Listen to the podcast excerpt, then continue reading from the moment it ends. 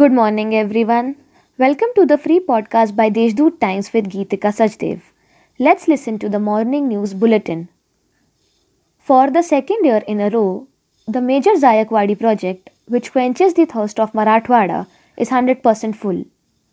During the 3.5 months period from June 1 to September 15 this year, 25,000 million cubic of water has reached Zayakwadi from Nandur Madhyameshwar weir. Due to the floods caused by heavy rains last year, 115,000 million cubic of water had reached Zayakwadi during the above period. Nasik Municipal Corporation has started a procedure to float tender process for conducting RT-PCR tests as private labs appointed by government have reduced the number of these tests. After rise in patients, these private labs had been asked to conduct tests under corporate social responsibility.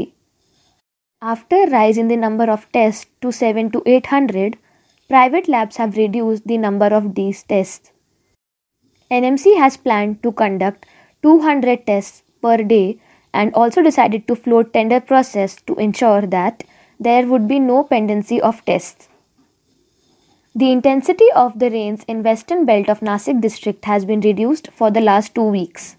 In addition, at present, there is no rain in the catchment areas of the district dams. As a result, dams in Gangapur complex have not filled up to their capacity yet.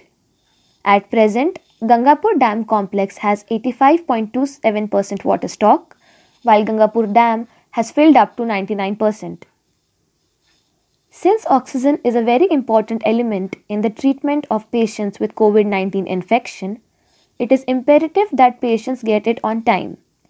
Accordingly, vehicles transporting cylinders and oxygen tankers in the district will be given the status of ambulance. All the rules of the ambulance will be applicable to these vehicles, informed District Collector Suraj Mandre on Monday. He was speaking at a meeting of the concerned departments held at the collectorate here regarding supply of oxygen. Till Monday, the number of patients cured and discharged has crossed 43,000 mark, with the recovery rate holding on to 78%.